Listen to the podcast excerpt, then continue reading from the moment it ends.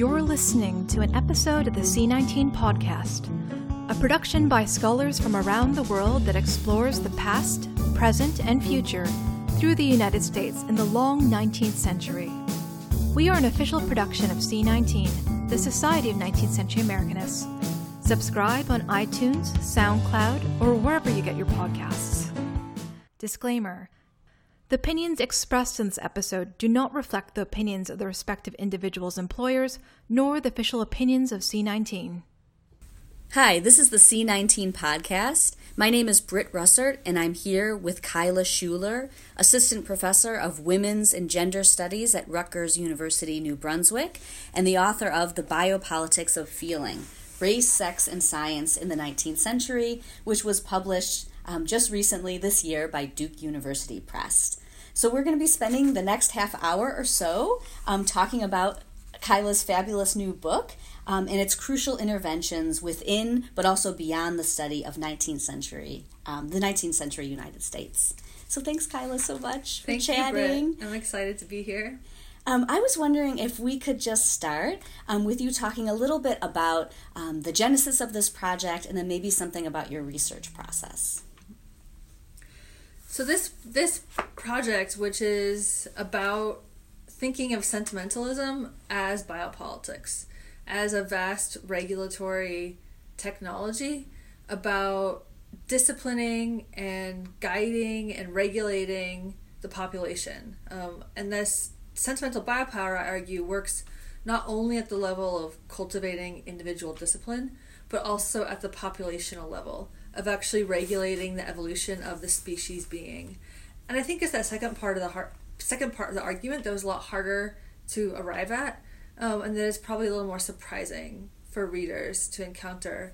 Um, so the origins of the project um, kind of make that make sense, uh, which is that it started because I was really interested in W.E.B. Du-, Du Bois.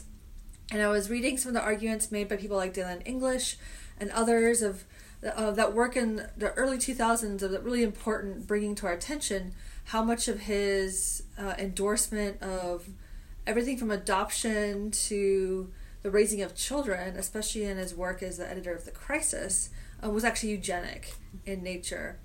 And it's a kind of eugenics that doesn't look like dominant Anglo American eugenics. It's not about um, coerced sterilization, right, or other forms of prohibiting the wrong kind of people, quote unquote, to re- reproduce.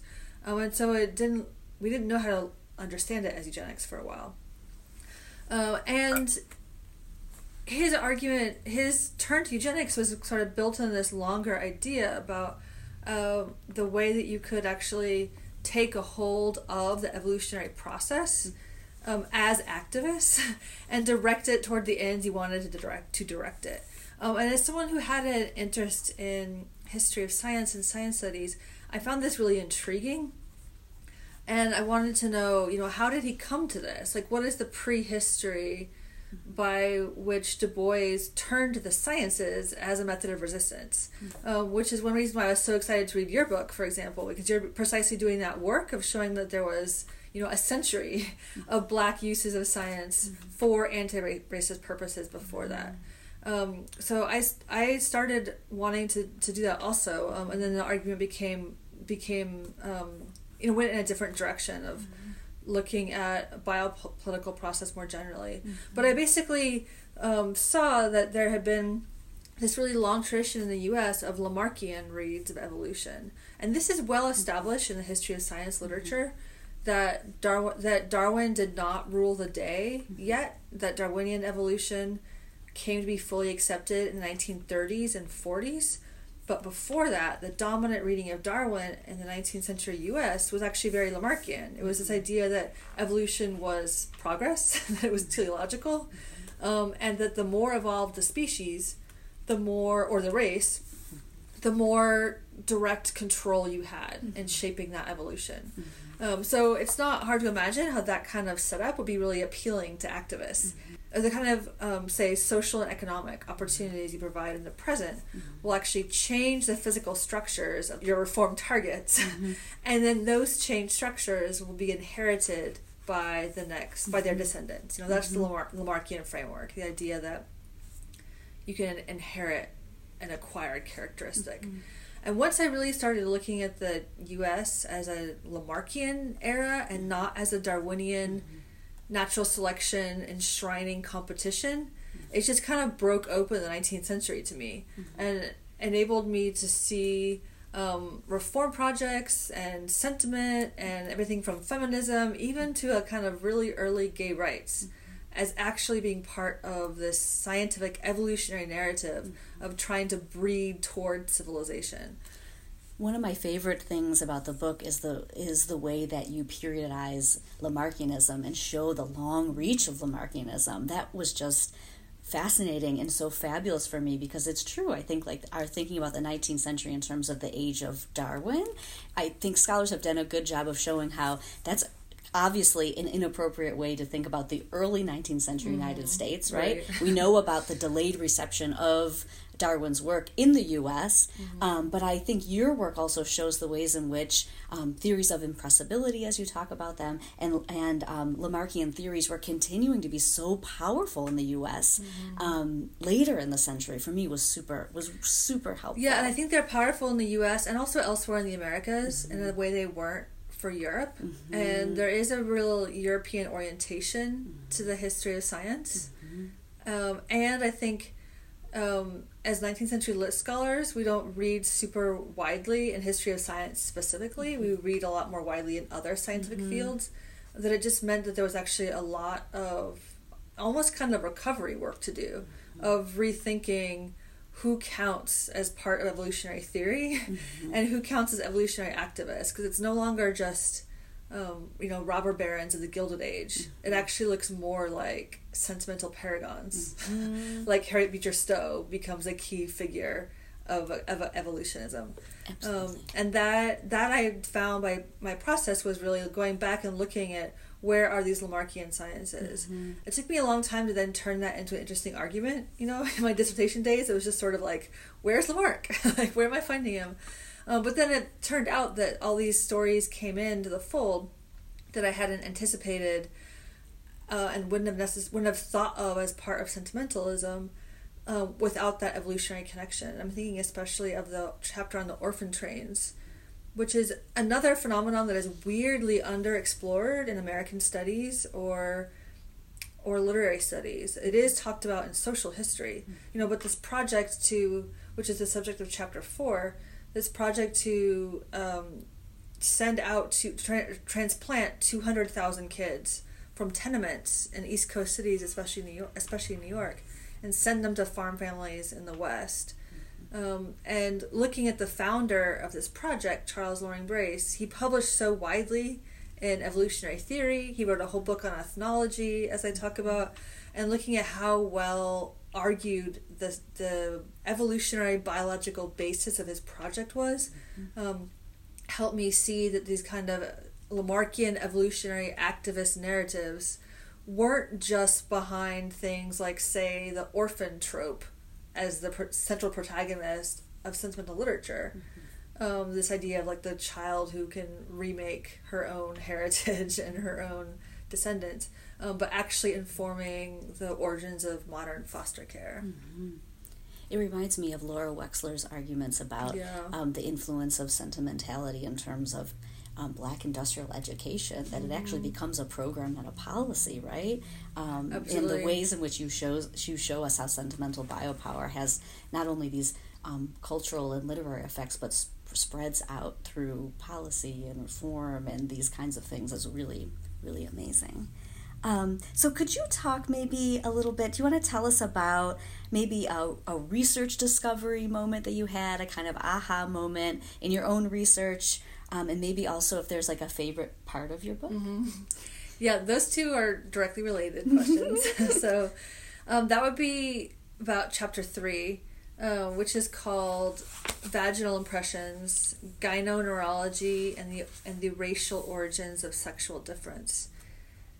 And I knew that I wanted to have a chapter about women physicians, you know, because the premise of the project is looking at sentimental biopower, and specifically, my method was to look at how sentimentalism as a discourse was fully intertwined um, with the sciences. And so sent- sentimentalism as this project of believing that you know emotional and moral feeling um, guides to, guides you to the best uh, political action. Um, that this before the 20th century and before the rise of bioscience, this idea that moral feeling, or what Harriet Beecher Stowe famously called right feeling, mm-hmm. could guide you to the truth, wasn't only applicable in cultural situations or political ones, but also scientific ones. And so there's a book by historian of science named Jessica Riskin called Science in the Age of Sensibility about sentiment sentimentality as a method in the early 19th century French physical sciences. And she talks about how phys- how um, physical scientists identified sentiment as an emotional response to a physical impression. And that really kind of unlocked thinking of sentiment for me as a kind of regulatory process of how our sensory body interacts with the world and how the body of reason is a body that matures and a brain that develops through sensory impressions. And that's actually a highly vulnerable, plastic, susceptible body. Um, and so sentiment is that process of later reflecting, guiding, regulating on what kind of physical sensations you seek that then shapes the effect of the body. So I want I knew that um, I wanted to look at women doctors because that's one of the most obvious examples of that kind of sympathy and science frame, as one as Regina Morantz-Sanchez's famous book put it. Um, and I wrote a first version of the chapter that was mostly about how, um, as other scholars have shown, the majority of female physicians between 1850 and 1920, the first 70 years that women got licenses, um, did not marry. Um, 70% never married, and a good a portion, maybe majority of those, had long term relationships with other women. And so I was really curious about how Lamarckism, um, because the idea is that you acquire characteristics throughout your life and then transmit them, it means that there wasn't yet an idea that hereditary transmission only happens through heterosexual parentage. Hereditary transmission can happen through like queer relationships. It can happen through foster parents and foster kids, is in the orphan train rationale. Um, it can happen through um, authorization boarding schools, like all these different projects about how to actually change the hereditary makeup of kids were built on this idea that hereditary transmission happens in environments, in milieus, not just in parentage. And so it was an argument about the kind of pre sexology homonationalism of these doctors that because they were so um, insistent that their medical work was improving white womanhood that that actually opened up space for their own professional and sexual non-normativeness right and so the first i shouldn't say first version say say draft like six of this chapter i brought to my writing group um, which is in uh, Karen Weingarten, Sarah Blackwood, and Lauren Klein. And we've been working together for this is now our seventh year of sharing our writing together. And there was one little page that had a couple quotes about how some of the doc, uh, one of the doctors had written about um, the vitalist powers of the vagina. And they said, hold up, this is amazing. Why is this buried in the middle of this chapter? And what if you went back and tried to find more? And what if you could make more of this chapter about their about this specific um, Lamarckian vitalist powers of the vagina in their work? And so I had I had read biographies of all the key women physicians in the late 19th century, you know, trying to find the right subjects, and saw that, that you know Mary Walker had written this really one of the doctors, Dr. Mary Walker, had written this very uh, interesting sex advice manual that she addressed to men, uh, which is kind of amazing because there are so many sex advice manuals by men doctors to women that she explicitly wrote one as the reverse. And there are only a handful of copies around, but one of them is at the New York Public Library. Um, and so I went and you know just took cell phone pictures of that. There was too they wouldn't let me scan it because it was too old, but I just took cell phone pictures of the pages um, and then it turned out to be this really kind of mind blowing text about, in large part, about the vitalist capacities of the vagina. And then I went back and reread Elizabeth Blackwell's work, of which that there's a lot more. There's she wrote she published at least a dozen books and many articles um, and then was able to rewrite the whole chapter um, because I then had found that these two women doctors, Elizabeth Blackwell and Mary Walker, had actually argued that the vagina is the um, the most developed and most the vagina of the white woman is the most developed and most advanced neurological structure of all of humankind, um, and that they had this idea that I'm talking about about impressibility, which which is I I define as the capacity to be affected over time. This is what gets developed in sentimental biopower. This is this is what gets sort of elevated as the material crux of of the body and therefore of race and sex difference. Like race is elaborated as a hierarchy of relative impressibility. Blackness being the most unimpressible and civilized whiteness being seen as the most impressible, the most able to be affected over time and therefore to progress or to degenerate.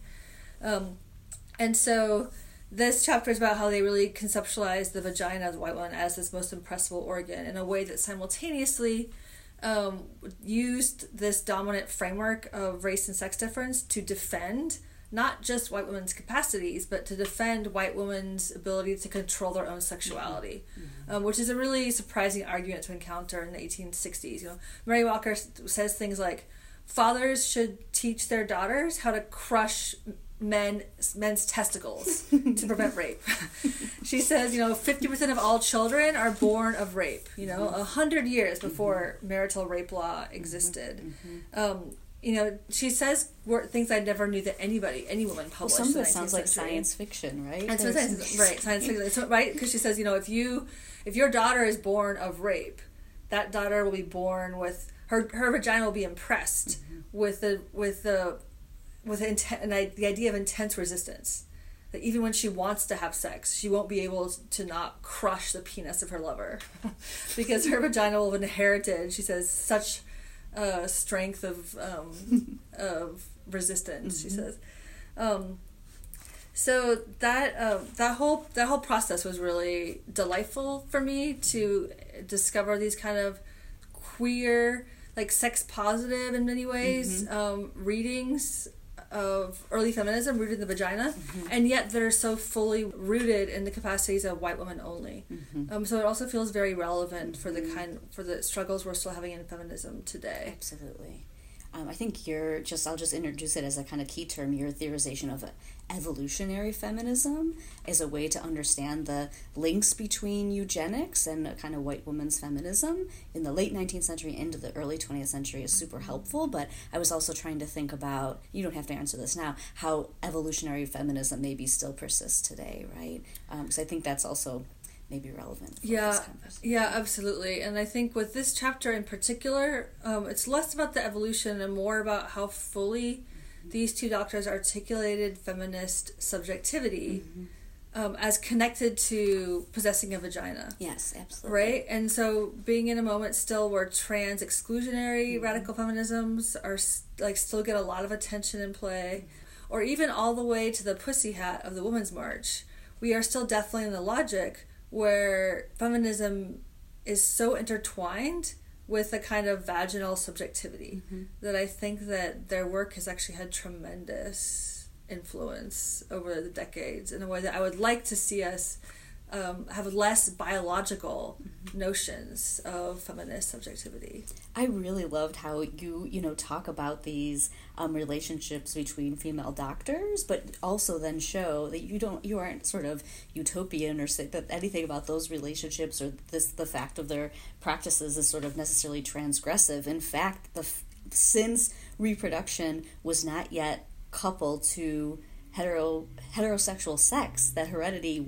happened through these different modes of impressibility that they actually could participate in those networks in terms of pr- reproducing whiteness itself. Mm-hmm. and so that that's an intense form of 19th century homo nationalism mm-hmm. right? Right. Um, and i just think that's a it's a really great intervention. Thank you. Um, so could you maybe talk i guess we're we're already talking a little bit about some of the um, more um, contemporary stakes of the project. Do you maybe want to say something about um, which of your books' interventions you think might be most relevant for C19 scholars, so scholars working in the 19th century? Mm-hmm. I think that the argument, like the argument about sentimental biopower, goes in multiple directions. Um, one of one of the effects of that argument that I think is the most relevant is that it it helps us develop a new schematic really for thinking about what racial difference was understood to be in the 19th century. One of the big arguments in the book is that we've been overly attached to the idea that the 19th that the 19th century was a period of you know rampant biological determinism that race was considered to be um, you know to mete out capacities in wildly unequal fashion that fix people in different positions like throughout uh, throughout their lives. Um, recently scholars have been emphasizing actually that there were that they that there were ideas of a kind of malleable body in the 19th century. And it's that work like people like Tavia Nyong'o for example it's that work that I'm really building on. Um, I think that what's so useful about a biopolitical reading of race is that it asks us to understand race like Foucault does not as a process of identifying and sort of limiting individual bodies mm-hmm. but as a way of managing entire populations mm-hmm and so race is set up not as um, an individual interior interior state um, that affects that body's like capacity to to grow, mm-hmm. um, but rather as a way of demarking mm-hmm. among the uh, vast number of people who live in an area, let's say among a species, demarking um, some bodies as belonging to uh, having good biological capacity, material mm-hmm. quality, and other bodies as being of inferior biological material that will threaten the health of the survival as a whole. Mm-hmm. So, understanding race as a relational framework instead of one about individual bodies and identities, I think really opens up um, a framework to understand how racial hierarchies were being played out in a way that differently regulated a body's capacity to evolve. So, whiteness gets understood as being super impressible, able to be um, improved upon or degenerated every generation. And other races get, are cast as unimpressible and therefore incapable of moving forward through time and incapable of any kind of progress. So, in some ways, there is a kind of determinist framework for race. It's just only applied to bodies of color. And white bodies are seen as literally capable of not just transformation, but perfection you see all these arguments, you know, leading up toward the millennium, the kind of millennial millennialism of 19th century readers, where they're like, whites are going to evolve into a kind of heaven on earth. like, mm-hmm. like that was, you know, literally what many many of the figures I'm writing about, from Charles Loring Brace to Elizabeth Blackwell, are looking forward to this idea of civil of heaven on earth through the evolution of white civilization, and it's those kind of um, it's the eugenics the eugenic visions of whiteness in the 19th century we haven't been able to see um, because we haven't been looking for a framework of race as malleable, adaptable, and plastic. Mm-hmm. But that's actually how whiteness was elaborated mm-hmm. um, as capacity itself, um, whereas blackness in particular was elaborated as dead material, mm-hmm. lacking any potential for for growth or change. I mean, it's super helpful for me because we often talk about the biologicalization of race. Mm-hmm. In terms of the ossification of sort of racial categories, mm-hmm. right? But you're suggesting that that actually there's a different there's a kind of differential where that those forms of ossification actually only apply to non-white people to mm-hmm. non-white groups but not there's a kind of plasticity yeah. right that actually doesn't apply for all of the races mm-hmm. right and reform in that period looked like extending that plasticity of whiteness to the children of non-white groups mm-hmm. this is the logic behind the, the um, orphan trains mm-hmm. it's the logic behind the off-reservation boarding school movement mm-hmm. it's the logic behind some of the um, freedmen schools in the mm-hmm. south the idea uh, being that it was anti-racists would argue, oh, there's a little bit of impressibility mm-hmm. before the age of 12, mm-hmm. say, in black and native youth. And if we can mm-hmm. just remove them from their evil parents and environments, then we can save them. And this is what charity and progress and reform looks like in sentimentalism. It's something that I call in the book biophilanthropy the idea that you could impress a new set of inherited or heritable characteristics on the bodies of the poor. Um, but when you understand that they're not just speaking about it in a in a vague sense of perfection, they actually are literally meaning it as this will evolve the heritable material of this race and improve it. Then suddenly you can see that eugenics didn't start in 1906 mm-hmm. with Indiana's first passage of a sterilization law. Eugenics is actually built in to sentimental liberal, liberal reform. Mm-hmm. Um, and that I think is a really um, important idea for us to sit with as 19th century scholars and think about how much of our of how many of our heroes, whether it's you know Dr. Mary Walker writing about vaginas while wearing a three-piece tux and bragging about how often she got arrested for wearing men's clothes, how many of these heroes are actually developing biopolitics and developing the agenda of eugenic physical betterment as politics. Do you maybe also then want to zoom to the present and just briefly tell us a little bit about what you think some of the stakes of sentimental biopower might be today. Um, you know, there's that, that long standing question about the relationship between biopolitics and necropolitics. Can we understand necropolitics as being something that exists under biopolitics? I've been thinking about necropolitics a lot lately in the age of Trump. Um, so I'm wondering what you think about does biopolitics survive the Trump age? Do you see new adaptations of this model happening today? Do you see an exhaustion of sentimental biopower? Mm-hmm. Or how would you sort of think about the moment we're in right now? It's a good question and a little bit harder to answer than I than I would expect in some ways. Um, I think because how biopower dresses itself up looks a little bit different mm-hmm. now than it did before. Mm-hmm. But for the first part, the kind of Foucauldian ta- read of biopolitics that I ascribe to and that I develop really sees that, that practice of death as central to biopower. So I tend to see necropolitics as central to the functioning of biopolitics. Mm-hmm. When I hear when I say about biopolitics, I don't just mean the cultivation of life among the chosen. I mean that pro- that process of differentiating between which lives are disposable and which lives should be not only protected but optimized. I think that in many ways Trump is a perfect culmination of a long biopolitical trajectory. You know, certainly that that framework he has that some of us are some of us are chosen, mm-hmm. the rest of you are not.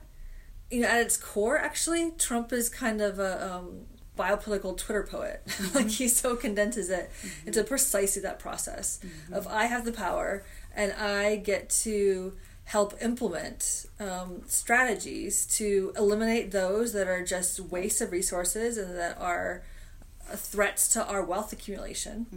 And I have the power to accelerate the wealth accumulation of the fellow 1% it seemingly is a lot different from other presidents, you know, especially Obama. Mm-hmm. Um, though I also think that in many ways, this book was written under Obama presidency, mm-hmm. and I kind of think that in some ways it almost had to be, right? Because if if we've had a sentimental biopolitical president, it's Obama.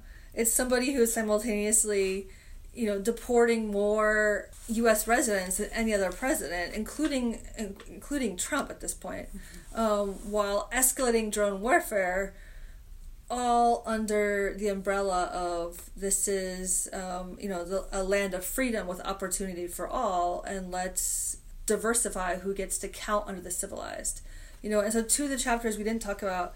You know, one is about Frances Harper, for example, how she uses the same framework of impressibility to argue for the potential of black women to be civilized um, and also to enjoy that civilization like she argues it argues for it almost as a kind of um, erotic process in a way that does really important work of counteracting a, a massive discourse of, of sexuality as something that that consigns black women to the animal sphere and therefore the disposable sphere. Mm-hmm. She really completely repurposes the entire uh, role of sensation and pleasure for African Americans, um, but does so within this larger biopolitical logic of arguing for civilization as the basis of value.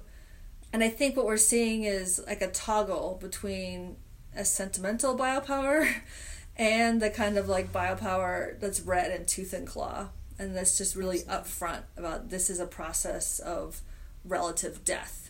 Whereas sentimental biopolitics people like to talk about as a process of relative life, mm-hmm. even though there's death involved. Yeah. Right. and now we're in one of those opposite moments. I mean that I don't know if we'll get to talk about it today, but that raises important questions about the relationship between sentimental biopower and, and neoliberalism, right? Or a certain kind of neoliberal yeah, yeah, rhetoric, right? Yeah. And what does it mean then to have a president who is, yeah, like as you said, literally in tweets assigning relative value to people, right? And and just embracing a kind of logic and rhetoric of disposability, right? That's been really widely embraced, you know? And there's like many people, especially, you know, black activists and Latino activists and indigenous activists have said, why is everyone so surprised that there is such organized racism still in the U.S. Um, and that Trump is has so many fans? Mm-hmm. Um, and I think that, like a lot of great work in the 19th century, um, many of us have engaged in this project of showing how much white supremacy is built into the fabric of the nation. Absolutely. Even in places we've tended to say, well, this is some of the best versions of it. Absolutely. That actually might um, be like a good opening for me to read, maybe to close. I wanted to read just sure. like something from the very end of your book, um, because you did raise, you know, this kind of question of activism and, um, you know, this question of how does one how does one or how do many resist um, biopower itself? And I just think that this is um, just from uh, page 212 in the epilogue of your book. Um, and I think it's a really um, kind of beautiful sort of summary of some of the, the things that you grapple with in this book, but also moves us to a different place that's a really, really, I think, kind of inspiring and amazing ending.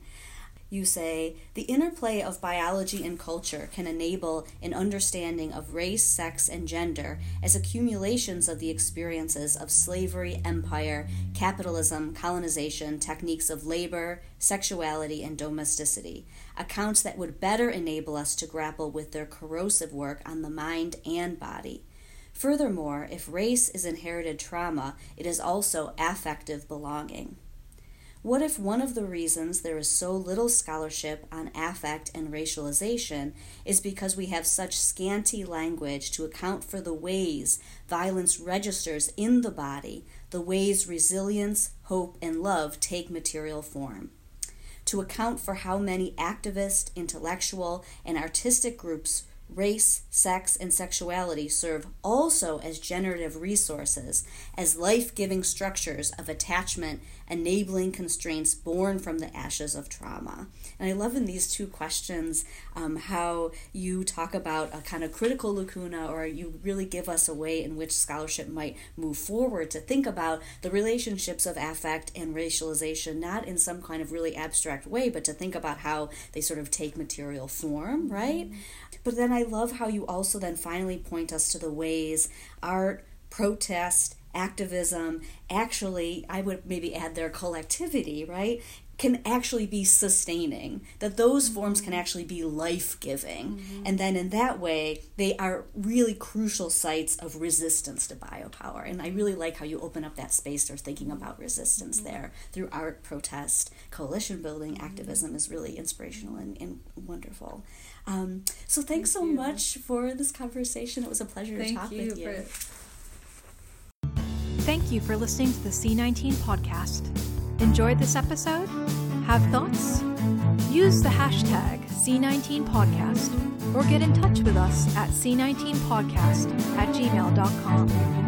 Have an idea for an episode? Check out our CFP on the C19 website for more details on submitting a proposal.